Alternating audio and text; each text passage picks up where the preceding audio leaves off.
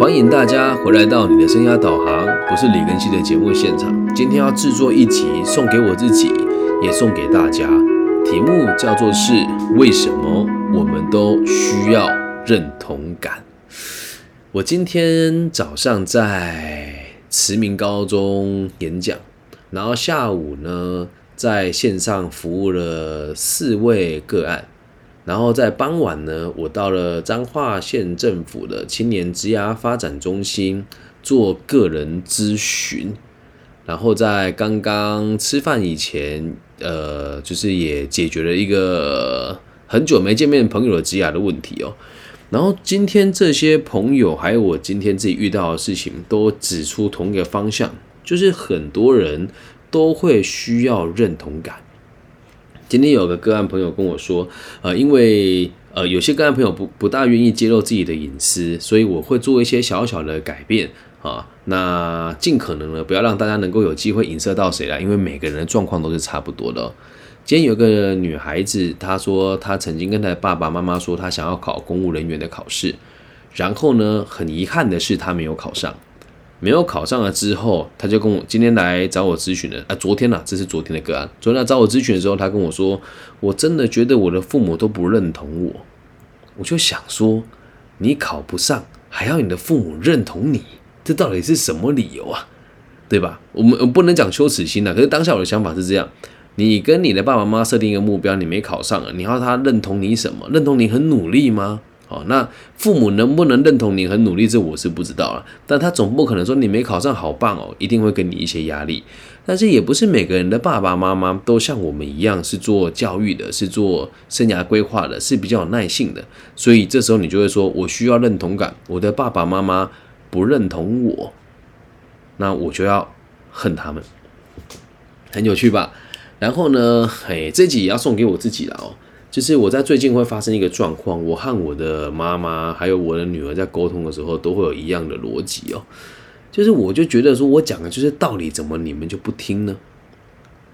其实说到底哦，也都是莫名其妙的需要认同感。这是今天我自己发生在身上的案例我的妈妈，她平常会跟我女儿一起洗澡，但最近女儿也越来越大了，所以有时候我会要求她自己洗澡。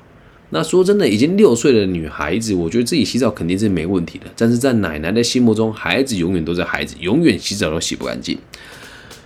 所以呢，今天发生一件很有趣的事。我们吃完饭了之后回来，然后小朋友跟我说，他今天想跟我一起，呃，想跟奶奶一起洗澡，但奶奶今天已经很累了，而且也觉得时间很晚了，所以奶奶没有跟他洗。那奶奶，我认为现在回想起来，是因为很害怕，如果自己直接拒绝孙女会被孙女讨厌，所以他就跟我的女儿说：“你先上去跟爸爸洗澡，洗完澡了之后，爸爸出来再换奶奶进去。那奶奶跟你一起洗，那你在里面玩水洗洗玩到奶奶洗好澡再出来。”这时候我就产生一个很奇怪的疑问，我说：“不对呀。”如果跟我洗澡，洗完之后出来做事，那可以吗？那假设他跟我洗澡，洗完澡之后我出来，那奶奶再进去再陪他洗一次，然后再出来，请问这跟奶奶一起洗澡有什么差别吗？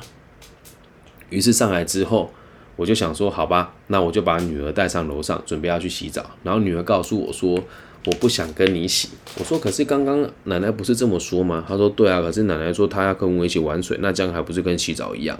她觉得，我觉得她讲的也有道理。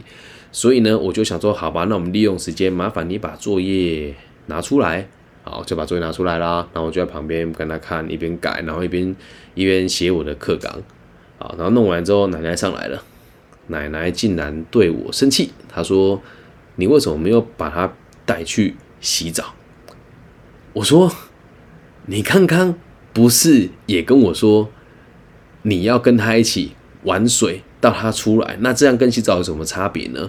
那他现在功课也已经写完啦，有什么不好呢？然后我们就吵起来了啊，然后我们就吵起来了，我们就吵起来了，很有趣吧？然后吵起来之后，我就觉得为什么你们都不认同我？对，我就说，我就跟我女儿讲，我真的今天有发脾气哦。我说，女儿，只要事情不对。就用哭的，就用闹的，就用这个甩态的，就只能逼我就范。我不能讲出我真实的想法。我妈妈刚刚生气的时候是直接摔东西，然后骂我，怒目圆睁的跟我讲说：“我跟你讲话都听不懂，你都会无中生有。”我刚刚也很有情绪，我就说：“那以后都录音了，看我没有无中生有，也很幼稚啊。”我也很难得会有情绪。然后我后来事情完整的差不多的时候，我就在想一件事哦。我为什么会这么的有情绪？所以又回过头来读读《金刚经》，刚刚看了一下经书，然后翻了一下我读的内容哦，我就会发现，我们每个人都会拿认同感当借口。其实说专说穿了哦，都只是为了希望自己可以被别人重视。每次吵架到最后，跟你每次用这个什么别人都不认同我啊这种说法出来的时候，都只是为了想拼个高低，跟比个高下而已。真的，目的只有一个，希望自己可以用最强而有力的方式强迫别人听你的话。所以我们要的往往都不是认同感，我们要的都只是别人听话，很有趣吧？那这个状况哦，其实应该得讲，我们讲说情商高跟情商低跟沟通其实都是双向的事情。那因此我刚刚回来之后，我就冷静了一下，我就想，我为什么要这么生气？即使他们不认同我。那我能够理解他们就好啦。刚刚这边争个你死我活干嘛？我就一为了那个说我的，来这个请各位同学，你可以想一想 我你你看我这个逻辑对不对？这也不是要公审我跟，公审我妈妈了。我你先跟你女儿洗澡，洗完之后你出来，我再进去里面跟她洗，洗到洗到完，然后她再出来。那请问这样子不就等于是我跟她洗了，你也跟她洗了吗？然后我妈妈就很坚持说，她不是这个意思啊，意思完全不一样。我说你要先搞清楚意思是什么。然后后来我妈妈一直骂我，我就把我女儿拉过来，我说现在的状况是你不去洗澡，所以奶奶骂我。然后我妈就更生气，说你为什么要跟她乱讲话？我说这就是事实啊，不洗的是她哎，不是我哎，对吧？然后又开始一段一阵混乱，但我们家的混乱都是一下子的。混乱完之后，我就。把他们两个拉开，然后带女儿去就是旁边，然后聊一聊又好了。后来我就叫她去跟奶奶说不要生气，然后奶奶有说你像小女孩啊，就晒太啊，也不理我。我说干嘛？你是大女孩是不是？为什么就事情过就过？然后我妈说你每次都这样，又开始啦啦要讲一大堆。所以后来事情解决完了之后，我到了我这个年纪，其实有时候我们在讲说自己需要被人家认同，多数的时期心里其实都是有委屈的。就连我自己和我前妻吵架的时候也是这样。我说，为什么你就不能认同我？啊有时候也很也会发生一些很有趣的事情。比如说有一次，他就跟我讲说，那个我的朋友跟人家借钱，然后很奇怪是借完钱之后他不还，然后我就说啊，跟人家借钱这太奇怪了吧？从来不跟人家借钱啊。然后他就跟我讲说，你看你又在跟人家做比较了，或许有吧。我觉得或多或少有，但是他做完比较之后，我就跟他说我没那个意思啊，然后他又说你不要再讲，我真的不想听你解释，然后就暴走了。对，然后那时候因为不像现在，我也不能讲这么有智慧吧，当时我还没有开始读书，也还没开始读经书，就只是一个初出茅庐的生涯规划老师，虽然也小有名气，但书真的读的不算多，所以就生气了，我就去外面晾衣服，然后一边晾一边骂脏话，然后进去之后就看着他，就自己满腹委屈，说我为什么要受这种苦？我对你也很好啊，你从台北回来我也都接你啊，然后你说你要回娘家，我也都载你回鹿港啊，对不对？那你为什么还要这么多挑三拣四的？然后我讲我立场都不行，然后你的朋友骂我，你也不帮我讲话，等等等等的。我觉得我好需要他认同哦。可如果能够假设是时光快转到现在，假设他有这么大的情绪，我倒觉得现在好像我也都可以同理，也都可以理解了，因为。说真的哦，随着我们受到的伤越来越多，跟受到的否定跟质疑越来越多，你就会发现一件事：要别人认同你，就只有一种方法，就是变得更有价值。那有的人其实我们讲人性蛮贱的，你很有价值，对人家好，人家可能还不一定会对你好。我记得有一次有个朋友，就是他要去演讲，我就载他去，然后在他去在路上，我不知道讲了什么事情，跟他立场不一样。然后我也没有说什么，我都在你，听我讲一下话会怎么样吗？我就说好了，我只是想让你知道，我也很在意你的想法，也很也也觉得你在我们这个行业可以有更好的发展性。他竟然告诉我说，你可以不要载我啊，我没有说我要你载我，我自己可以啊。哇，你看这句话多伤人的心。但身为高情商的人，也不能这么说啦，就是当我们能够理解是我在讲这件事的时候，表面上是为他好没有错，实际上也是我觉得我需要被他认同。因为我不知道大家有没有这种感觉哦。如果你也听我的节目听了一阵子，好，你现在也有这种想法，是你觉得像我这样把话说的真诚，把事情做对，用本名和别人互动的人，然后看大部分的立场不一，是很辛苦的，也没有人会同情我，也没有人会就是会不要说为我打气啊，就是会有很多人跟我立场是不一的啊。那你能够感觉到我委屈的，帮我打一个 QQ 啊。就是帮我打个 QQ 嘛，就这这个都是事实啊。那我走在这条路上，我已经变成是我也不大需要我的同行认同我了。其实我觉得他们不可能认同我啊。对我是能够理解他们的困难，我也希望可以帮助他们，但他们绝对不会认同我，所以我不会说我需要你们的认同。然后后来呢，这也是一个进程哦，跟大家分享做这一期也是帮自己做个纪念吧。就是我曾经也相信过很多我的其他同行老师。我觉得他们应该可以认同我的想法，所以我也给予他们很多我的资源，而后来得到的也是不认同，又或者是不是百分之百的认同。然后有一阵子，我会觉得很伤心、很难过啊，就都觉得做了那么多了，怎么你们也不认同、也不理解？就像我做这个协会也是一样，我都会以为我自己会有自己的以为嘛，我都认为我协会做了，当初我也希望大家都可以一起。付出，然后一起学习，一起成长，但到头来好像就只有我一个人在努力。可是真实的状况并不是这样，只是我有会有自己的感受。现在我的想起来是觉得我的指令下的不清楚，但当时的我也都觉得我对大家也算仁至义尽了吧，而且也给了很多我原本不认同的人一起来合作。结果到最后还有人直接请辞这个李监事的位置，我也觉得蛮难过的。可是也就是也是用用社会影响力说话嘛。就这几年过去了，我认为我们的协会还是有成长。我也很感谢我们的秘书长，也很感谢我们的总干事，大家也都很努力的。只是我自己觉得我也没有得到大家百分之百的认同，但大家已经做得很好了。所以如果我的行为幼稚一点，或者是脑子。比较不清楚的话，我很有可能就会跟大家讲说，我的秘书长不尽心尽力，然后我的执行长工作的跟我要的都不一样。可是这都这个都不是我这个阶段会说的话。但如果把时间往前拉个五年，我一定会讲出这种话。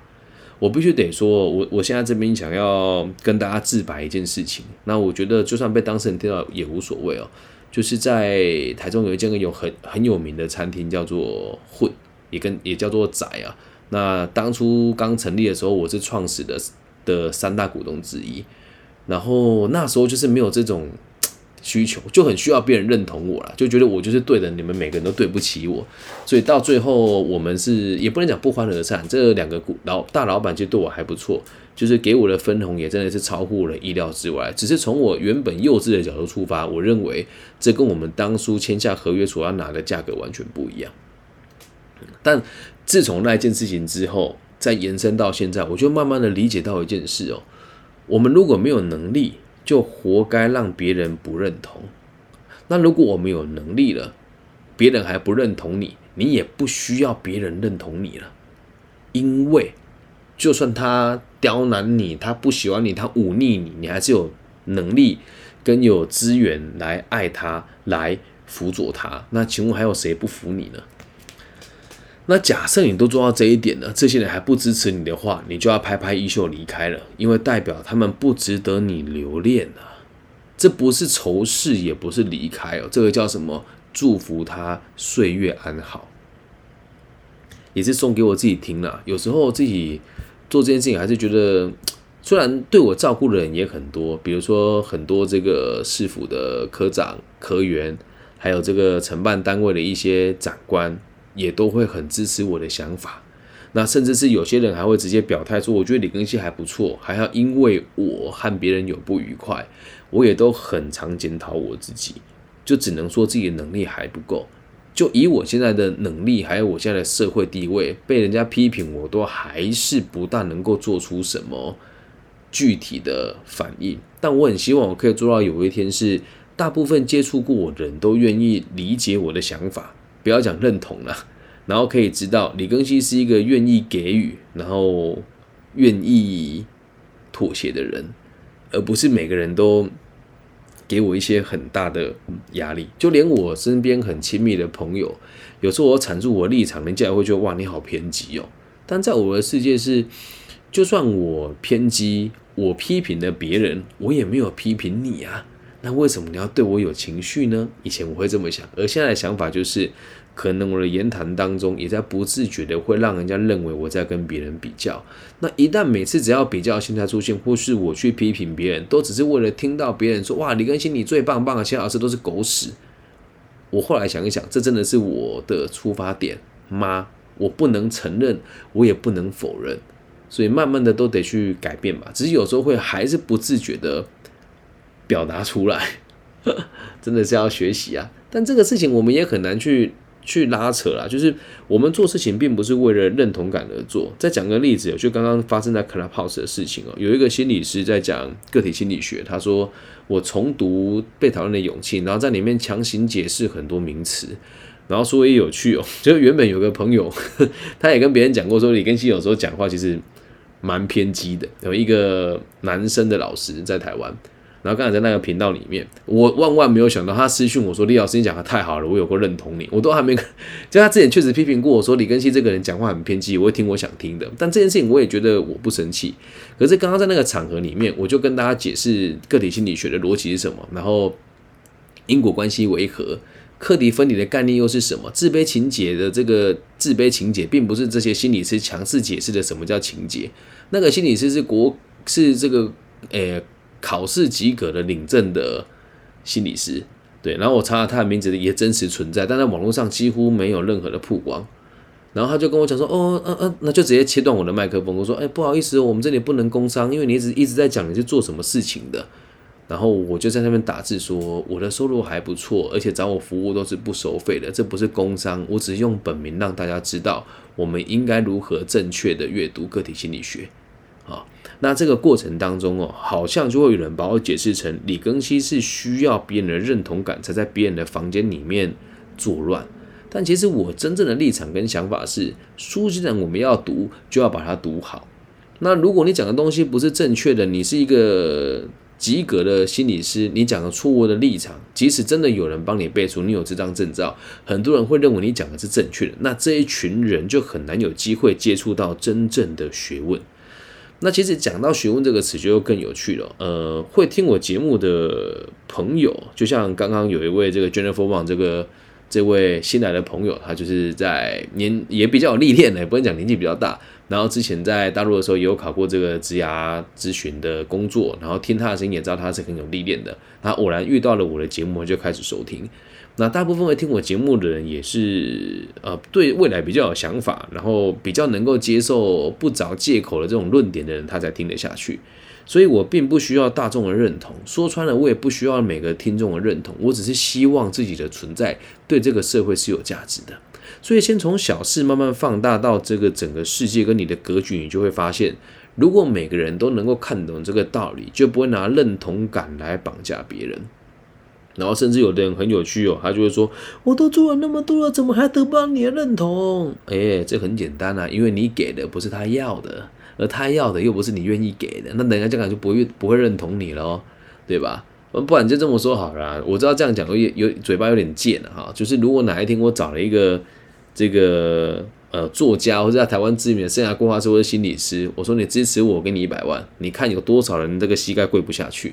但我没有那么有钱哦，我没有那么有钱了，我我我不会做这种事情啊，所以只是跟大家分享，不要为了认同感而去做一些牺牲或是改变。很多人说我就是为了符合别人认同，帮自己做什么决定，这也都是骗人的。你只是不想为你自己负责而已。然后也不要活在别人的期待当中。如果你过于重视认同感，你就会变成一个没有自我意识的傀儡，你会变成工具人，甚至变成工具神。哎呦，你说我开夜车啊？你这一位，我们讲。叫呃清大一枝花，好久不见了。不过我觉得蛮好奇的，你跟那那个另外一位玩老舍的同学到清大也也已经三年了，但我始终没有得到你们学校的邀约，这不禁又让我觉得好像我对你们作用不是那么的大。然后我还是会有偶尔会接到一些你们学校的同学来找我做就业辅导啦。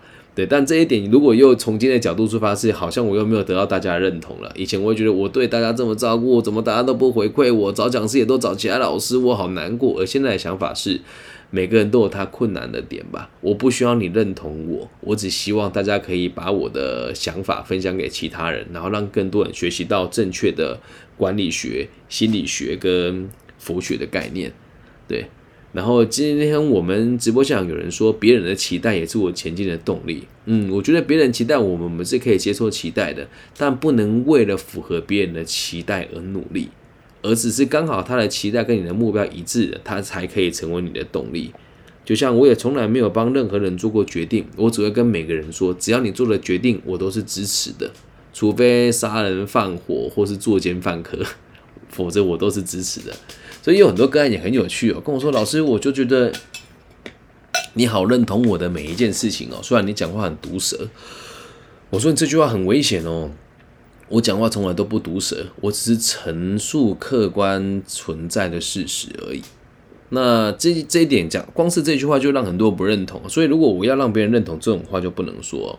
就是每一次我只要遇到那一种长期跟咨询师、心理咨商师或者职业顾问配合的个案，然后问题都没有解决，我就会跟他讲说：你要想一件事哦，你找我李根熙谈听，我是不收费的，对吧？人尽皆知啊，李根熙就是一个 cheap，也不是 cheap，就是 for free。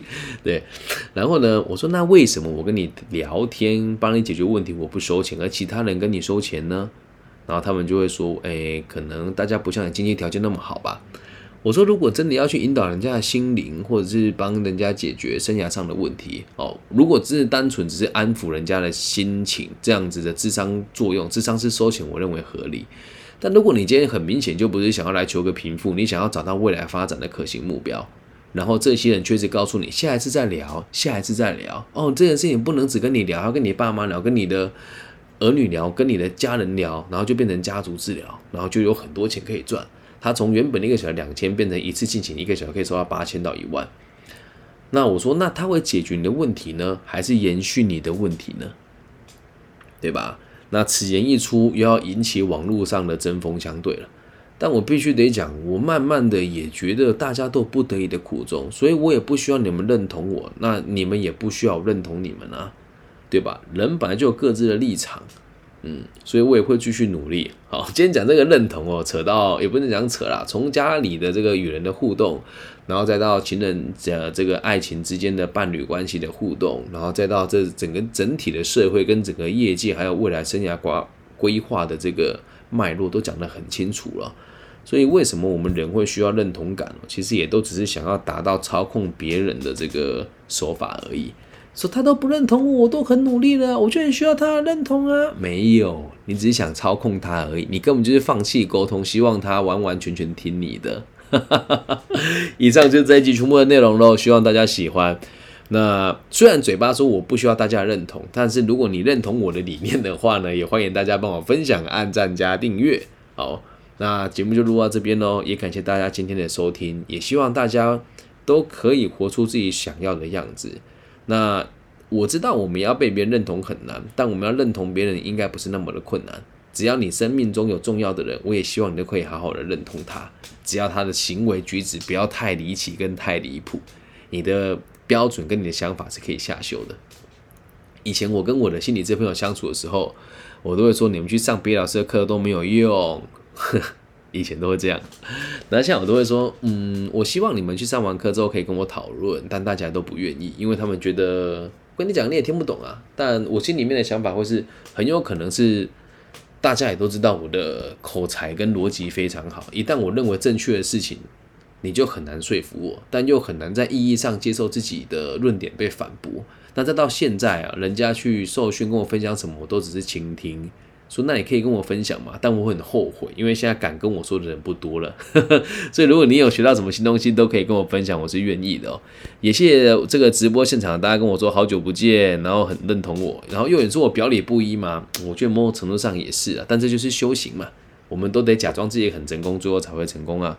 然后费许说最近在工作、情感和未来有很大的迷惘，能不能跟我约个时间？可以的，你再私讯我，我会安排一个小时的这个跟台湾市政府搭配的咨询。啊，然后你要帮我写一份问卷，用 Google Meet 进行，然后还要帮我做一份私信测验，然后结束再做个满意度调查，可以吗？啊，那如果觉得这样很麻烦的话，你不想要搭配这个政府的专案，你也可以直接找我说，那我们就约个时间聊聊天也行。好吗？只是我觉得，既然我们都做了，可以把我们觉得大家的需求做个统整，然后分享给就是未来要做决策的领导者，让他们知道青年们需要的到底是什么。